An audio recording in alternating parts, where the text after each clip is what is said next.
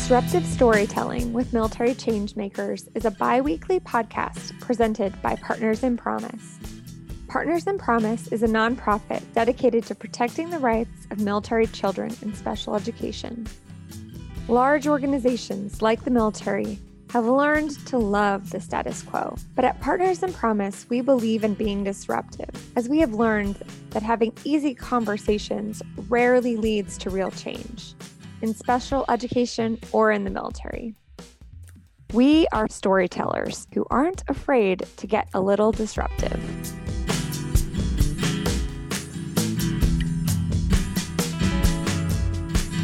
Disruptive Storytelling is sponsored by the Modern Military Association of America. Founded in 1993, MMAA is the nation's largest nonprofit organization dedicated to advancing fairness and equality for the LGBTQ, military, and veteran community. Learn more about what the changemakers at MMAA are up to at modernmilitary.org. Welcome back to Disruptive Storytelling with Military Changemakers. I'm your host, Jennifer Barnhill, the Chief Operating Officer for Partners in Promise.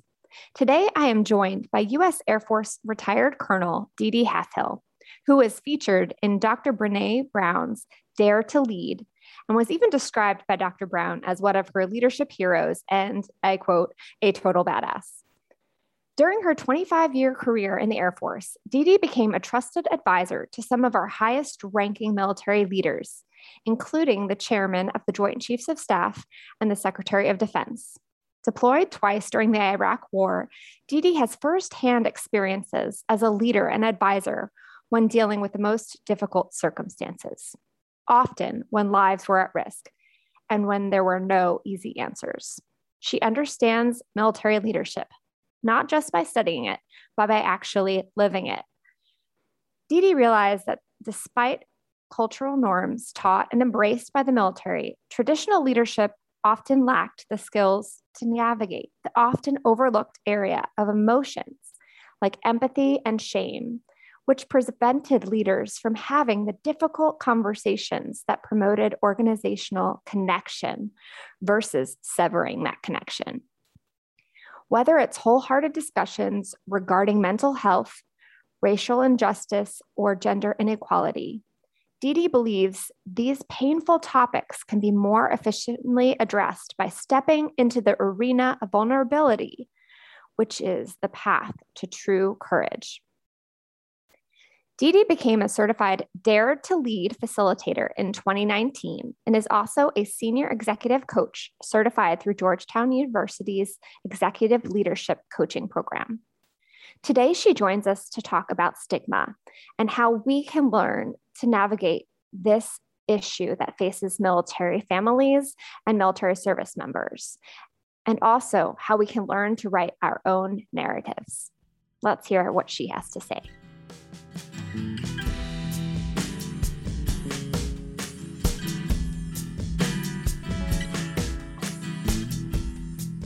everyone. Welcome back to the podcast. I'm joined today by Dee Dee Halfhill. Hi, Dee Dee. How are you doing? Hi, Jennifer. We did our little intro earlier, kind of introducing you to the audience, but I'd love to kick it to you and just tell everybody your background with the military, what you're up to now, and what has brought you here to this podcast today. Well, thank you. So, as I'm sure you mentioned, I'm a recently retired Air Force officer. I spent 25 years with the United States Air Force. My background was primarily what we call public affairs, so communications. I did have an opportunity to command twice in my career, both at the squadron and the group level. So I had this wonderful balance of um, leadership within small structure from a public affairs perspective, leadership in, a, in an advising capacity, and then also traditional leadership as a as a commander. And then now that I'm retired, I am working with a company called P-Link Leadership to really dive into leadership development from a perspective of really looking at not only what are the competencies we have, but who are we as people, both from a character and a consciousness perspective. So, um, what are the skills I have? Who am I? Who do I want to be? and really what is the purpose and difference I want to make. We wrap all of that up into who we are as leaders. For those who may have not known, um, you uh, were featured in Brene Brown's book, Dare to Lead, in the beginning of that book. And it was an, for those who haven't picked it up, it's a really wonderful book that talks about how you can be a leader, like we're, what you're saying right now, and how you can apply different concepts to your life. And how this relates to what we're talking about today is stigma as as anyone who's listened to any of the other episodes of this podcast would know is that stigma is both felt and experienced. And so when we feel stigma, when we think about, oh, mental health and the stigma that surrounds that, it's often felt through shame. And so sometimes when we are dealing with shame, that is uh, Brene Brown's research area, her expertise. And I know that you you have done a lot of work in that area. And in your personal military experience, there was in the book featured a lot of really heavy concepts about shame, about loneliness, feeling alone, and how to approach that within the military context. Can you kind of expand a little bit about that that little excerpt from the book and what what that was all about? Yeah, it was a really, uh, thank you. It was a really profound moment in my career. I had been following the work of Dr. Brown since about 2010. The point of the time when the story happened was 2000, think 2017. And so I've been really following her work. She's a researcher. For those who don't know her, she's a researcher on shame, vulnerability, courage, and empathy are the four main topics that she's really spent over 20 years digging into and understanding how do they show up for us. And at that point, most of what I had read of her or had listened to podcasts she'd done, you know, it was really about how did those show up for us in life and not as much professionally. There wasn't as much of a discussion at that time on what does this look for what does this look like for us as leaders. But i really believed that so much of it was important to us as leaders and how we lean into these emotions don't just affect who we are as people as parents as partners but they show up for us all the time as leaders. And so following her work started to really give me a comfort with language, uh, the language of emotion I didn't have prior to really following her. And so on this particular day, I was out talking to a group of airmen and I had asked them if they had any questions. And at that point, one airman raised his hand and he said, You know, ma'am, when is the ops tempo going to slow down? Because I'm really tired. And, you know, I had just come from a command where I had heard every wing commander in the command tell the four star the same thing our airmen are really tired. And so it was something I was used to hearing. And so I said to the airmen, and I said, Yeah, I hear you. And I said, if I were to ask the group today, like, who's tired? How many of you would raise their hands? And you know, almost everyone in the group raised their hand because like if you're around the military, you know, we ask a lot of people. It's pretty busy pace. You know, we're deployed or we're not deployed, we're training or we're not training, we're going through an inspection. And so it's just one thing after another. And so, so many of us probably can relate to this feeling of like, oh, I'm just so tired, I'm exhausted. And so, you know, the whole group raised their hand that day. But ironically, I had just read an article in Harvard Business Review like three days prior. And the article was talking about this organization that was going into these five different companies that were all reporting high levels of exhaustion. And it wanted to understand what was happening in these companies that their employees were reporting such high levels of exhaustion. And after spending months with them, looking at their operations, looking at their personnel policies, looking at their leadership, you know, environments, their cultures, what they found was not that people were tired, but that people were lonely. And like, so I kind of had this in the back of my mind. And so standing there that day when the entire group said to me, like, we're tired, I told them the story about reading this article and then said to them, if I were to ask you today, instead of who's tired, who's lonely, how many of you would raise your hands? And even the way I asked the question, I don't know if you can hear it in my voice, but I was like, you know, how many of you would raise your hands almost with the tone of, I'm not expecting anyone to raise their hands. And at least half the group that day raised their hands.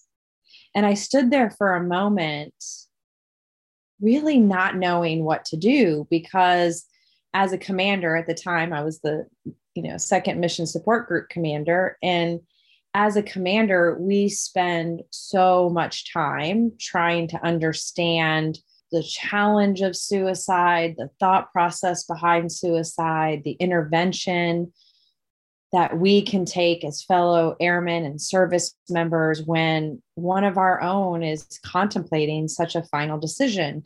And we spend so much time trying to understand it to to decrease the number of people who are, are taking that ultimate action right? And so i thought oh my gosh. And it was the first time really in my career where i i saw this shift in reaction because of the language i was using. And so i stood there for a minute. We had a great conversation about what does loneliness really mean? How do we talk about it? How do we address it? How do we you know even just the acknowledgement of it was a huge step for so many. And it was such a moment for me because i thought oh my gosh they opened up to me in a, a way that i hadn't had people open up to me before and so i kind of started sharing this story as anywhere i could like anyone who would listen i'd go to staff meeting and i'd share the story and if i found myself in front of another squadron i'd share the story because i realized like we got to talk about this and we got to talk about it differently. And the more I told the story, the more I would see people in the crowd tearing up. The more I would have people come up to me afterwards and want to talk to me about their own experience with what we all too often really understand is a really raw emotion. It's a hard emotion. There's sometimes a lot of shame and feeling that we're lonely and we're not, you know, we're we're neurobiologically wired for love and connection. And so loneliness is really an, an awareness and an acknowledgement that we don't feel like we belong and that we are not in that that tribe that group that connected space that we so desperately want to be in as humans. The most profound part was young airmen would come up to me. Most of the time as a colonel, like anyone who's around a military structure, you know that you don't often have, you know, E1s, E2s, E3s walking up to the colonel and sharing heartfelt emotions and experiences. But the more I would be out there, the more I would tell this story, the more these really young airmen would come up to me telling me their story, but also opening themselves up for me to help them. And that's when i really realized like this language matters. The language we use matters. As a leader if i say are you tired and you say yes i'm potentially going to send you off to go get some rest take some leave but if what's really happening is you say to me if i if i can say to you you know are you lonely i'm conveying in the shift of one word that I understand the experience. I'm a safe place to talk about the experience. And you can trust me to lean into it with you, which is really empathy, right? Like I'm here with you.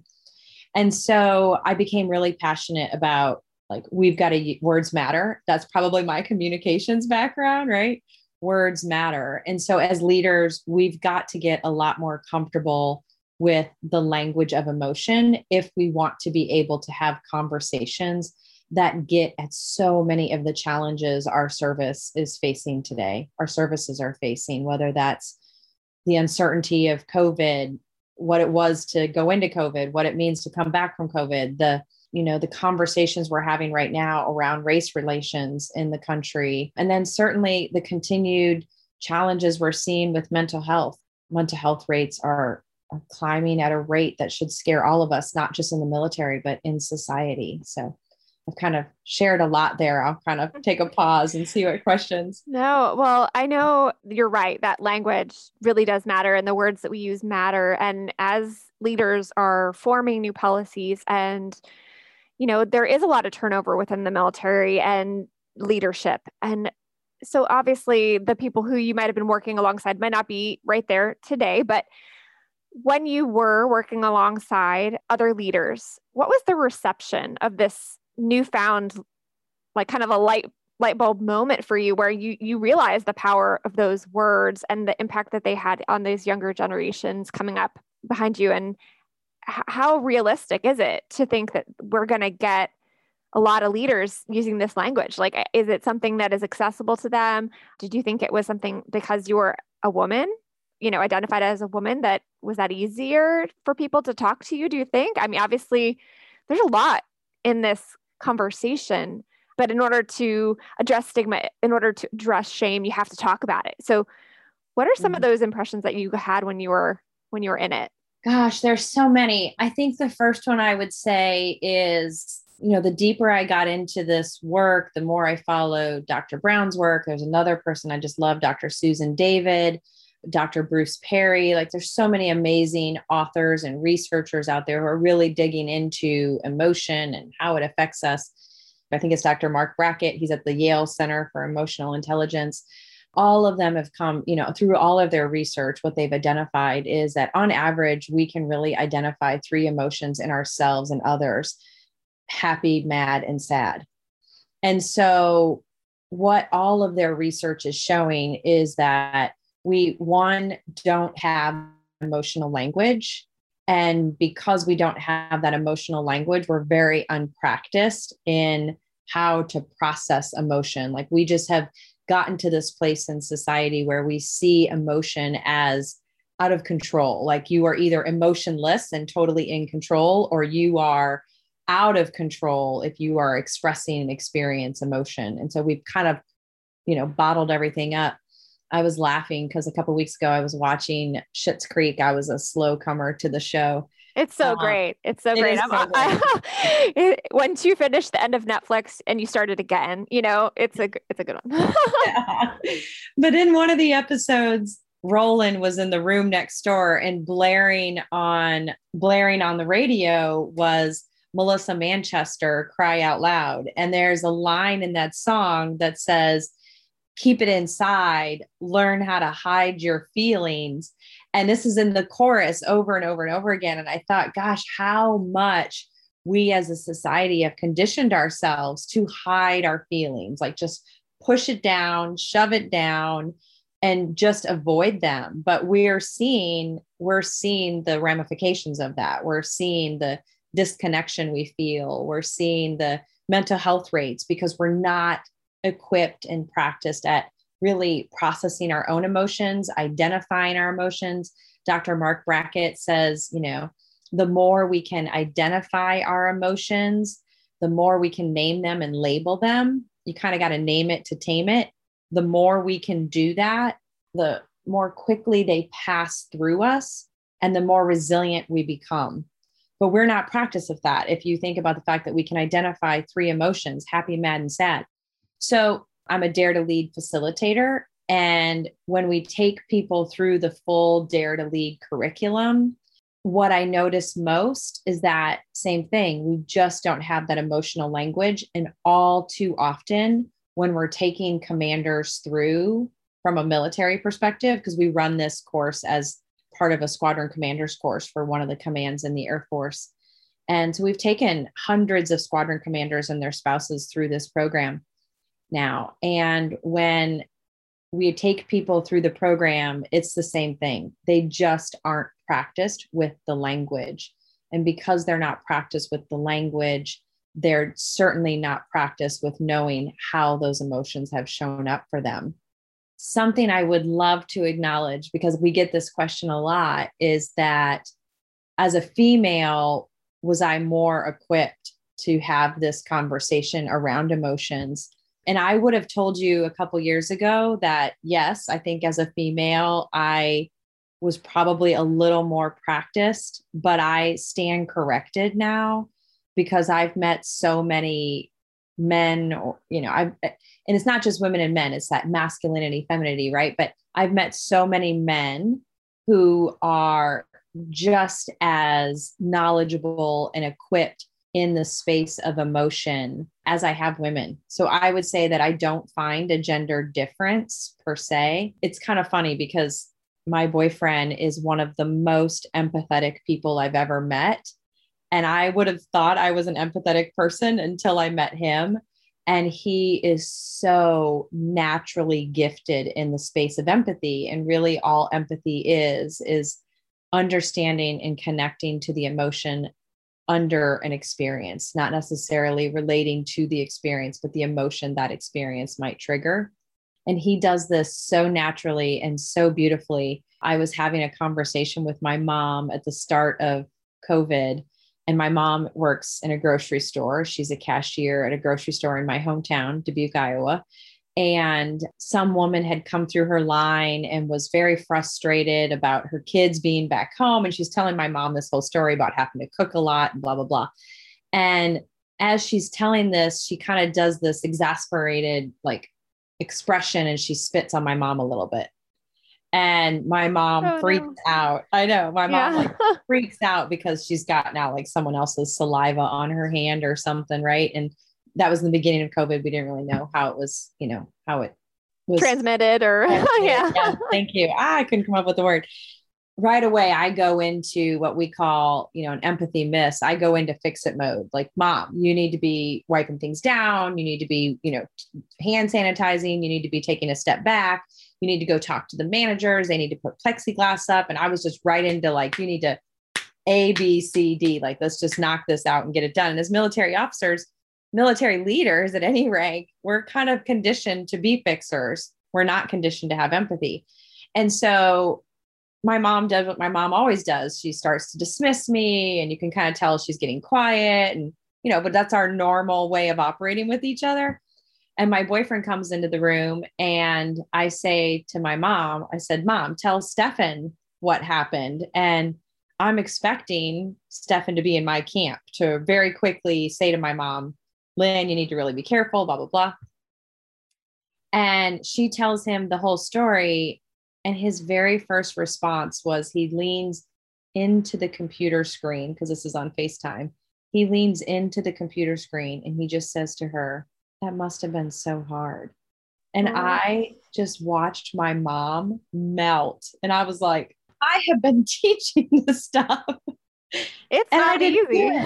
no, I didn't do it. And it, it just comes so naturally to him. So he has really taught me that this is not about men or women. Do I think that maybe men have been conditioned a little more by society to not embrace and understand their emotions? Yes. But I think it is not inherently more common in one or the other. I think we may have been conditioned and taught differently, but emotional experiences are not unique to one or the other. Absolutely. And you know, for people who are are listening and and kind of trying to address areas of stigma and shame in their own lives, and maybe they have these initial feelings where they're not as empathetic as they want to be you know they're learning it's a process it's a growth process and so we can read books and that's one area that you can kind of begin to examine yourself and how you might contribute to the stigma felt by other people. But you know there are other ways. Do you have any suggestions for how people can kind of begin that work if they're kind of new to that process? Um, i know for me and and part of what we're doing here is just talking about it. And this is on a podcast so it's not necessarily that face to face interaction that we would like but that's just like one way do you have any other ways or is that really the best way is to just get to know other people yeah, I mean, I think there's so much you can do. I think the first thing we have to do is we have to get really comfortable with identifying it, right? Not just brushing those shame experiences, those shame feelings, that feeling of stigma under the rug. We have to start bringing it into the light. And we have to first acknowledge it in ourselves, what's happening. We have to get better about reality checking it, getting curious about the way we're feeling I love Dr. Susan David because she says emotions are not good or bad, they are just data. And so we have to, we give ourselves such a gift when we let go of even stigmatizing emotion and just saying emotion is just data. What is it trying to tell me about who I am, what I value, what's important to me? and then take that data, get curious about the data, and then really reality check it because we are pros at making up our own story, at making up our own narrative. And so when something happens, how do I get curious about it so that I can reality check it and get really comfortable with naming it? Again, I go back to you kind of got to name it to tame it. The the better you get at naming an emotion, the faster it will move through you and the less it will it will lessen its hold on you and so for these emotions like shame and stigma, right? That, that you said earlier that stigma is that internal feeling. When stigma is internalized, it shows up as shame. The antidote to shame is empathy. So the antidote to shame when someone else is going through it is empathy. If I can tell you, if I can meet you where you are, if I can be there with you, if I can convey that you are not alone, the shame is just, it just disseminates, right? It just decreases. The antidote to self shame is self compassion. And so empathy towards self is self compassion. And so, how do we get, how do we start to be compassionate with ourselves so that we're not beating ourselves up when we're rewriting that story? How do we talk to ourselves like we would talk to our best friend? I'm fascinated right now and I'm kind of exploring this topic a little bit more. It's part of what I love about all the Dare to Lead work is every time you kind of land one concept, suddenly another shows up in your life and it gives you an opportunity to really explore it further. I'm really fascinated right now by the concept of self trust and what does self trust and self compassion do for us? I don't know if you've seen the meme, but it's a 2018 Snoop Dogg clip. Maybe we'll have to do a little search and put it in the show notes at the end. It's amazing. I actually just saw it like two days ago. And he says he's like getting his star on the Hollywood Walk of, you know, Star Walk of Fame. I don't even know what that walk is called but he's getting his star. And normally people get up there and they thank like all these people, right? The people who, the fans who've supported them and the managers who've assisted them and all of the people who are behind the scenes and making something like his enterprise operate. And I have no doubt he probably thanked those people. But then he also said, and I want to thank me. I want to thank me for always having my back. And I want to thank me for continuing to go when things got hard. And I want to thank me for believing in myself when nobody else did. And I had to laugh because it would be very easy to see that speech as self serving, self promoting, right? But wow, what a difference it might make in our lives when it comes to self trust if we spent a little time in self gratitude thanking ourselves for all the moments when we didn't give up on ourselves. But we don't do that. We don't stop long enough to say, when was I really a badass? and am I thanking myself for that? Yeah. But we don't, right? We we forget those moments when we were really there for ourselves. But if we could get to a place where we really could acknowledge those moments when it was hard and we moved forward anyway, when we weren't sure and we were brave enough to take the chance, when our hearts were broken, but we got back in the fight anyway, why don't we stop and thank ourselves for those moments? Because that, in Dee Halfhill's opinion, those are the moments we learn to trust ourselves we're giving ourselves self proof of those moments when we did trust ourselves and it worked out to our advantage. It worked out for the direction, you know, it was good for the direction we're going. And so I've become obsessed in the last two days actually about really thinking about this idea of self trust as a product of self gratitude without getting like arrogant and, you know, all yeah. of that stuff. But wow, there were so many moments in my life when it was hard and I took the next step anyway. And I need to acknowledge those moments. I need to remember those moments. I need to build that trust in self. Absolutely. And you know, I think when you're talking about building trust, it also is helpful to think of ways to kind of like check your gut and check yourself because obviously, you know, when people are feeding stigma, feeding shame in others, they may not even be aware sometimes of the narratives they're writing for themselves and the narratives that they're writing for other people.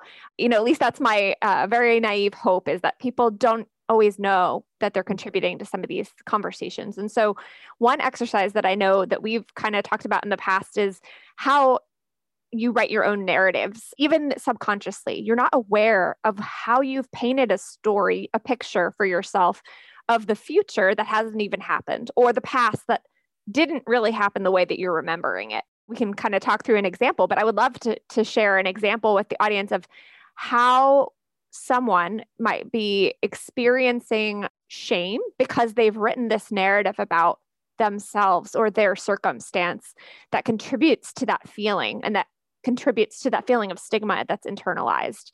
That way, we have those tools to help get ourselves out of some of those self-imposed areas of shame because we, we're talking about mental health a lot. We're putting some of this on ourselves and we have to take some ownership about you know the leaders are saying come forward if you need help. They're providing resources. Sometimes it's us sometimes it's not but if it is we need to be able to trust ourselves like you said. And how can we do that? Maybe that narrative that we're writing is one of those ways we can can do that. Can you think of any examples at the moment, or am I putting you too much on the spot? um, I'm trying to think like if I have.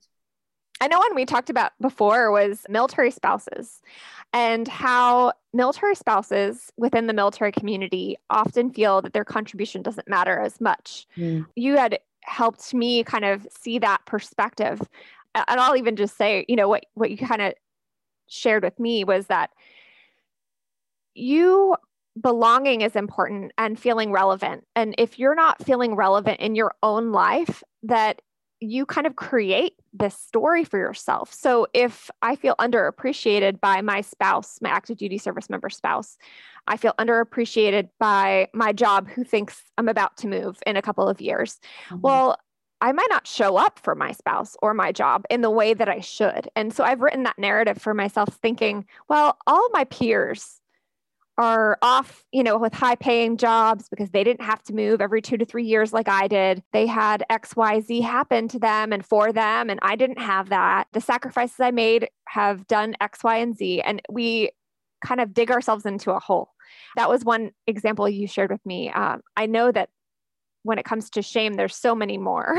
it's really hard. I think the impo- I'm trying to think of a story. If I think of a story, I will certainly share it. But something that's coming to mind as you're saying that is, um, you know, Dr. Brown's research has shown that the number one shame trigger at work is fear of irrelevance. And when we are in shame, we behave in one of three very patterned ways. I shouldn't say we behave in one, we behave in very patterned ways. I can honestly say I've shown up in all three, but one way is we move toward we become people pleasers. We perform we pretend we perfect we per, you know we protect. We do everything to appease to not be to to not be kind of kicked out of that space of love and belonging. We move away. We go into hiding. We become secret you know we use secrecy we don't share we just kind of shut down and then the third way is we what she calls move against so we become aggressive violent we use shame to fight shame so if you think of the number one way, the number one shame trigger at work is fear of irrelevance. Anytime we are in that shame, we are potentially behaving in one of those three ways. And so when we feel that, when we feel that need to protect, to defend, you know, we are going to, in line with her work, we're going to put armor on to protect ourselves. Anytime we fear judgment, hurt, ridicule, it's not safe. We're going to put that armor on, and that armor stops us from being seen. That armor stops us from connecting. That armor stops us from showing up and really letting our gifts come out.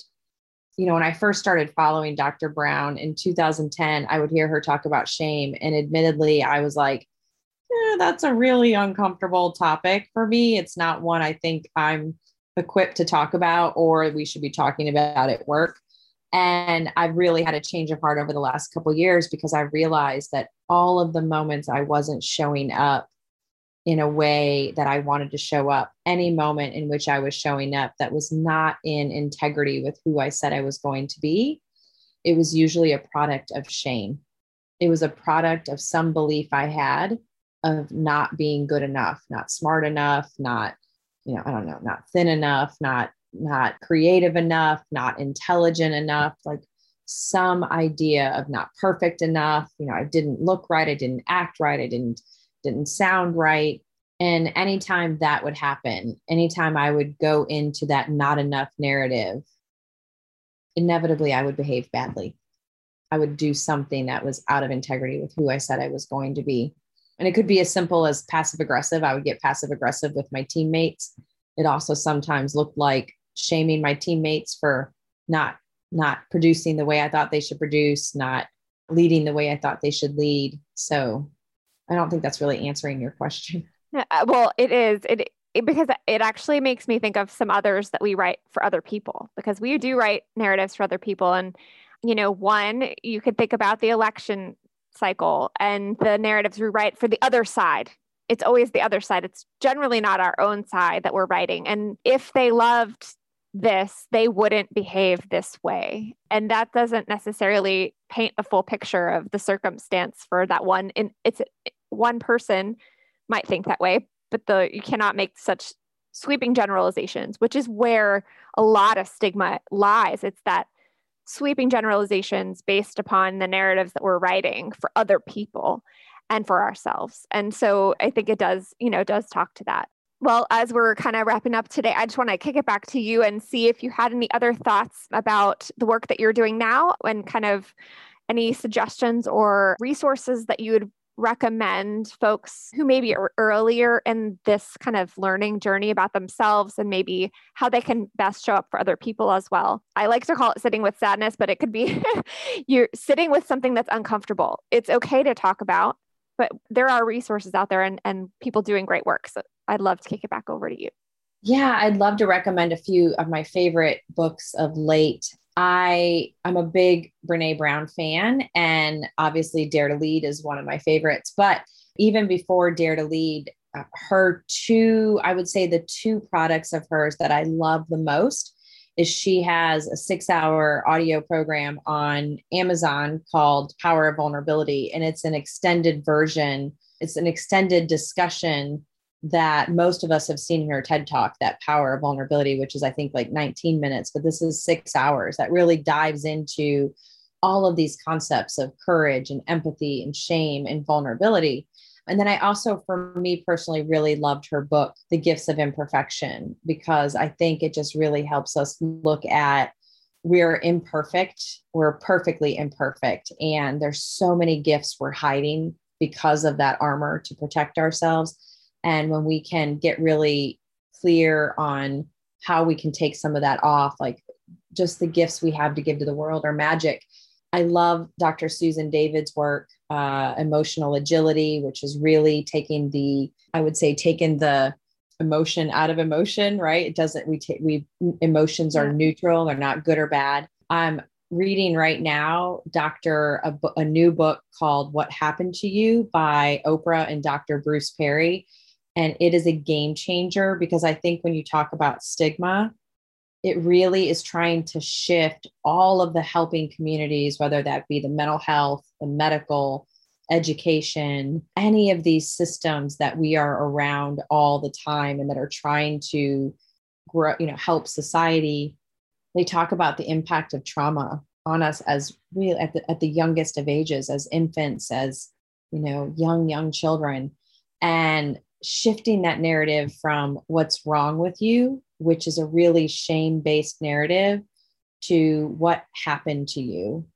What was the experience that happened in your life that is really leading you to protect in the way you're protecting now, in behaving in the way you're behaving now? And there's so, the book is so incredibly powerful in showing that all of us are behaving in ways that are products of these experiences we had as children where we had no control over we had, we had no control we had no predictability.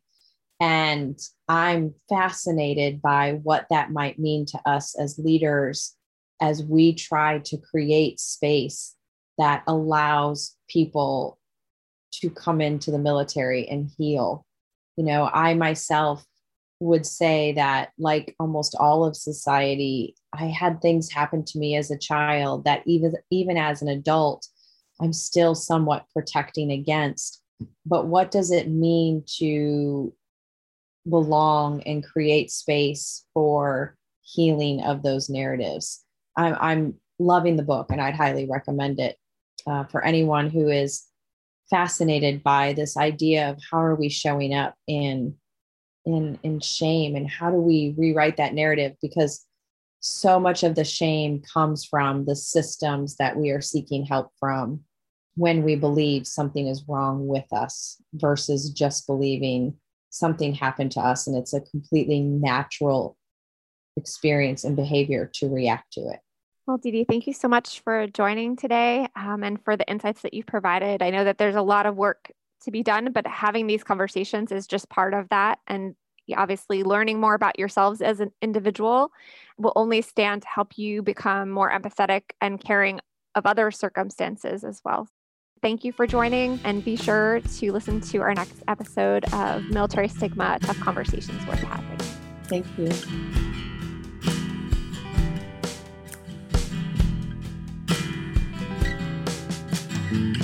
If you are experiencing feelings of shame as a result of stigma, know that you are not alone. There are resources available to you. This could look like contacting your military inspector general in case of systemic issues or seeking free counseling services via Military OneSource, online or by calling them at 800 342 9647. Want to share your disruptive story? Contact us at info at partnersinpromise.org or visit us on our website at thepromiseact.org.